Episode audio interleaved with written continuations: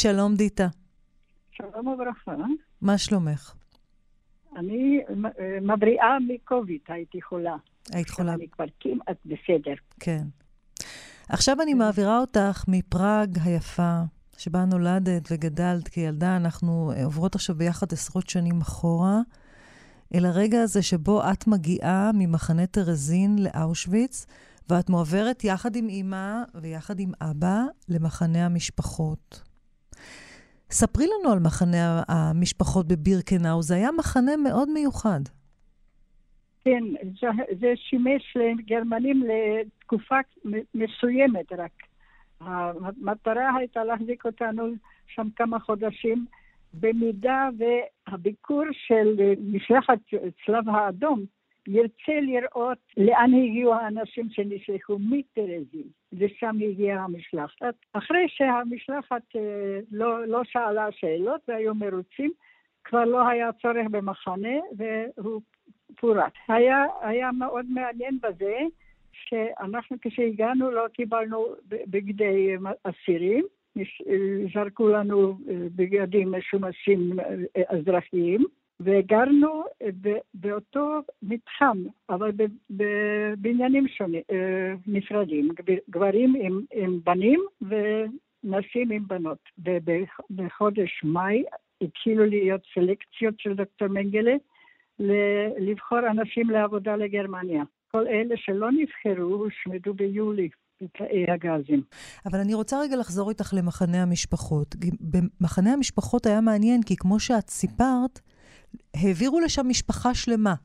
לא הפרידו את הילדים, לא שלחו חלק לימין וחלק שמאל, זה לחיים וזה למוות. העבירו משפחה שלמה.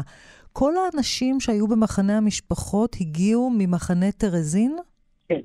כל הטרנספורט, כל, כל, ירדנו מהקרונות והעבירו אותנו קודם מקלחות, את המספרים, קעקוע וכל זה, אבל אחר כך באותו אותו משלוח כולו למחנה שהיה מאוכלס על ידי הטרנספורט הקודם, גם מטרזין. התנאים הפיזיים לא היו שונים מהמחנות האחרים. אותו מרק אכלנו, המסכן, שלא היה בו כמעט כלום, ו- ו- ואותו מנת לחם הקטנה, שזה היה כל המזון שקיבלנו, אה, זה היה אותו דבר כמו כל האסירים של אושוויץ. היינו מאוד רעבים, מאוד מאוד, סבלנו רב. אבא שלי, בן 44 היה, איש צעיר, מת מרעב, בשישה שבועות רק אחרי שהגענו. שישה שבועות אחרי שהגעתם הוא נפטר מרעב. כמה שנים היית שם במחנה?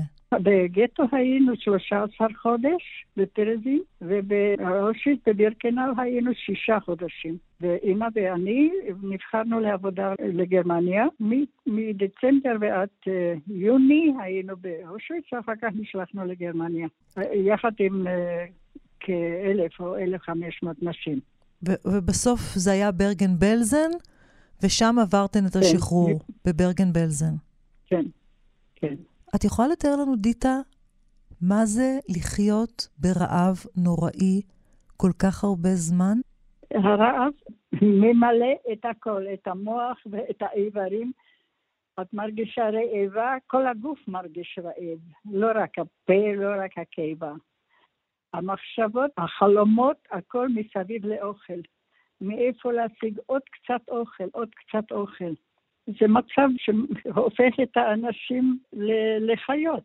אני הסתכלתי איך מכים אחד את השני בשביל חתיכת לחם. עכשיו אני רוצה אה, לדבר איתך על הספרים. הספרים שהיו בבלוק המשפחות, שאת שמרת עליהם. היה מותר ליהודים להחזיק ספרים באושוויץ? אנחנו הגענו, הפשיטו אותנו, תתארי לך, הפשיטו אותנו, וכל מה שהיה ברשותנו היו הבגדים על הגוף, שום החלפה, אנחנו היינו אותו בגד עליי במשך שישה חודשים, בלי להחליף. וכף כלי למרק. זה כל הרכוש שלנו. כלום. אין עיפרון, אין מגבת, אין סבון, אין מסרק, אין מספריים, אין, כלום. כלום.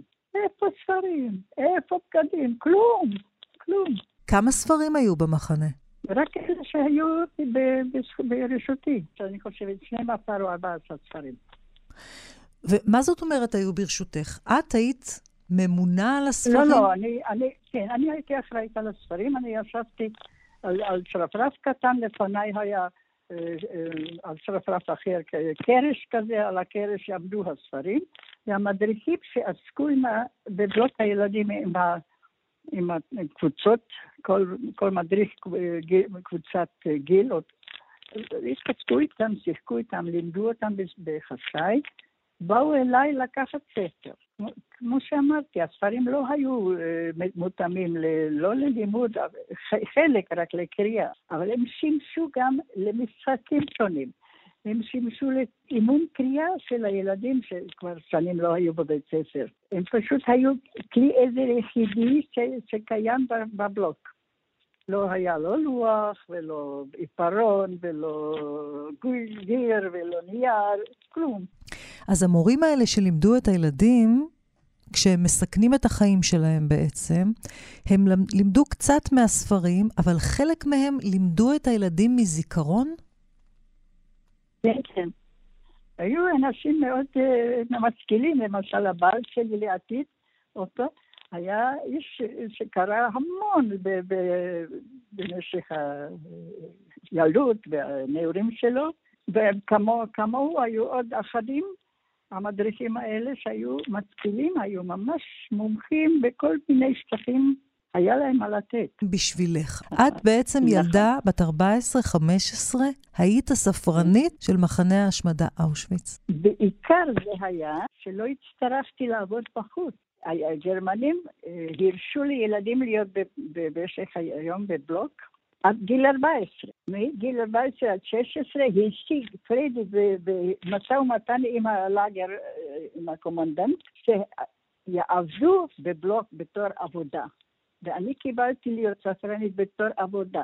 בית הספירה היומית של פעמיים ביום לעמוד, ולפעמים שעות, לעמוד בחוץ לאפל, שספרו אותנו פעמיים ביום. את הילדים ספרו בתוך הבלוק, לא הצטרכנו לעמוד בחוץ, זה היה הפלוס השני. גם לפעמים היה לי, עוד נשאר לי ספר שאף אחד לא ביקש, אז אני יכולתי לי, לי, לקרוא בו.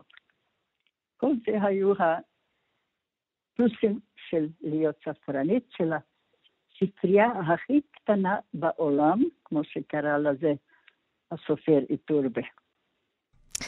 ספרי לנו על פרדי הירש, האיש שניהל בעצם את בלוק הילדים במחנה המשפחות.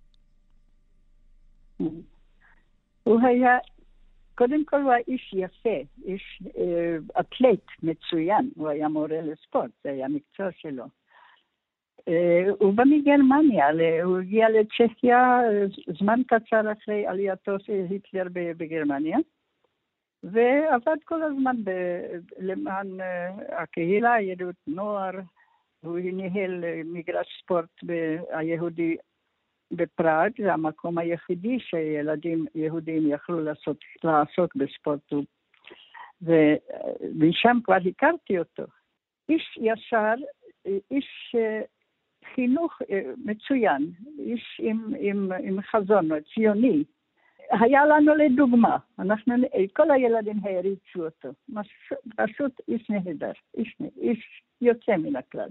רק נעצור רגע, דיטה, ברשותך, ונסביר למאזינים שלנו שהיה תכנון אה, לעשות מרד אסירים באושוויץ.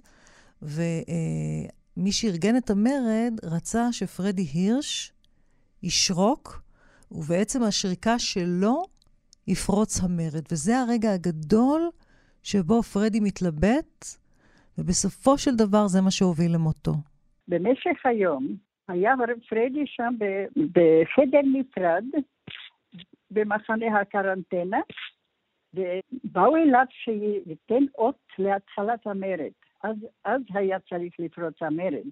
ואז הוא היה במתח גדול והוא פחד שכל הילדים ישרפו, כי היו צריכים להצית את, את הבניינים. והמרד היה פשוט להצית את אושוויץ. והוא התלבט וביקש מהרופאים, הרופאים שהיו שם גם כן, משהו להרגעה.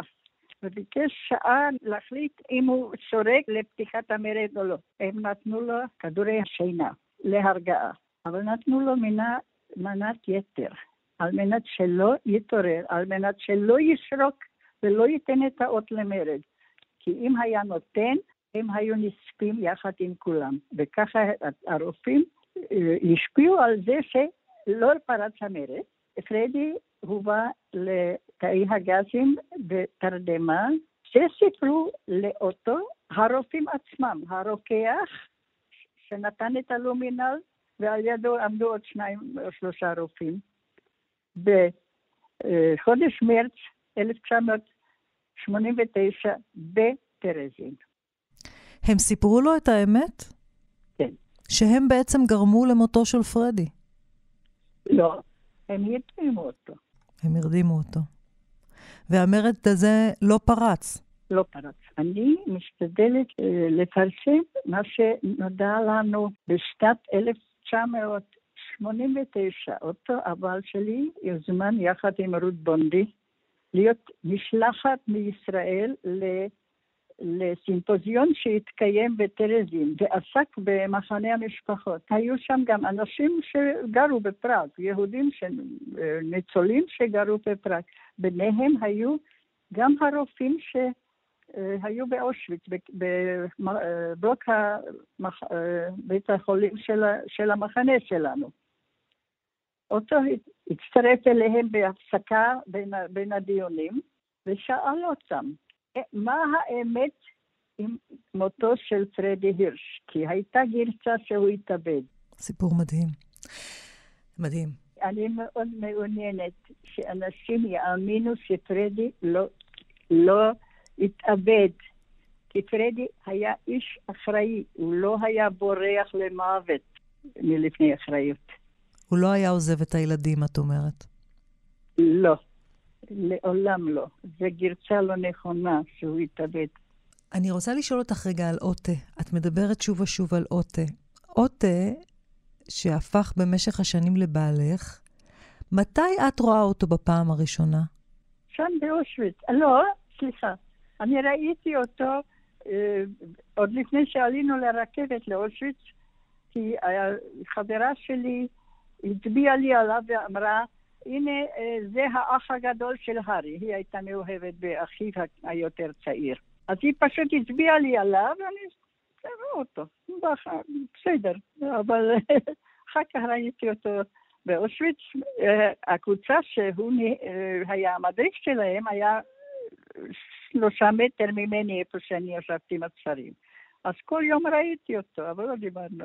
ואז את משתחררת, את משתחררת מברגן בלזן, אימא לצערנו שממש שרדה את השואה וגם עברה את השחרור, נפטרה, נפטרה ממש חודשיים אחרי השחרור, ופתאום את פוגשת את עוטה.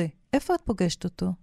אני פוגשת אותו בתור במשרד הפנים, איפה שחיכינו לקבל תעודת זהות, כי אנחנו חזרנו כולנו בלי כלום. דבר ראשון צריכים תעודת זהות, כי בלי תעודת זהות את לא יכולת לקבל תלושי מזון.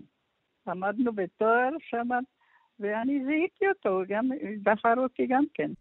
ואיך זה הפך לסיפור אהבה? אה, לאט, לאט. נפגשנו פעם, נפגשנו עוד, ונהיינו חברים. התחתנו שנה חצי, כמעט שנתיים אחרי השחרור. אז בעצם פגשת את בעלך לעתיד לפני שאת עולה על הקרון לאושוויץ. שם ראית אותו בפעם הראשונה. כן, אבל אז לא ידעתי שפעם אני אהיה אשתו. הוא היה שמונה שנים גדול ממני. דיטה, עליתם לארץ, נכון? שניכם ביחד? כן, יחד עם כבר עם הבן שלנו. עליתם לארץ ובחרתם לעסוק בחינוך. שניכם שהייתם בבלוק המשפחות באושוויץ, את הספרנית ובעלך לעתיד היה מחנך חלק מקבוצה של מחנכים, בחרתם לעלות לארץ ולעסוק בחינוך, ולא סתם בחינוך, אתם חינכתם גם ילדים שהגיעו בעליית הנוער, נכון? כן, כן. כן, כן. דיטה, מה קרה לספרים? מי יודע, מי יודע מה קרה לספרים. אנחנו עזבנו האחרים הושמדו, והמחנה פורק, לא יודעת. אבל את נזכרת בהם? את זוכרת עד היום איך הם נראו? את זוכרת מה היה כתוב בהם בחלק כן, מהם? ויש לי גם, יש, אני זוכרת איך שהם, ישבתי שם עם, עם הקמין והערובה של ההסקה, שם היה מותר להסיק, רק את הבלוק ילדים מותר היה להסיק. כל הבלוקים האחרים היו קר, קור היום. אז יכולתי לשבת עם הגב לערובה והיה לי נעים. והספרים לפניי. עשיתי ציור, יד ושם פעם ביקשו ממני איך נראה בלוק הילדים פנים, אין שום צילום, אז עשיתי ציור. הציור הזה קיים ביד ושם. ועותק כתב גם ספר על מה שקרה בבלוק הילדים, נכון? שני ספרים. יש ספר אחד ש... שנקרא אדמה ללא אלוהים. הספר השני יצא בעברית בהוצאה של גבעת חיים, של אתר ההנצחה בגבעת חיים. ושמו ציור הקיר שלא הושלם. דיטה קראוס, הספרנית מאושוויץ. אני מאוד מודה לך ששיתפת אותנו, דיטה, תודה רבה. ברצון רב.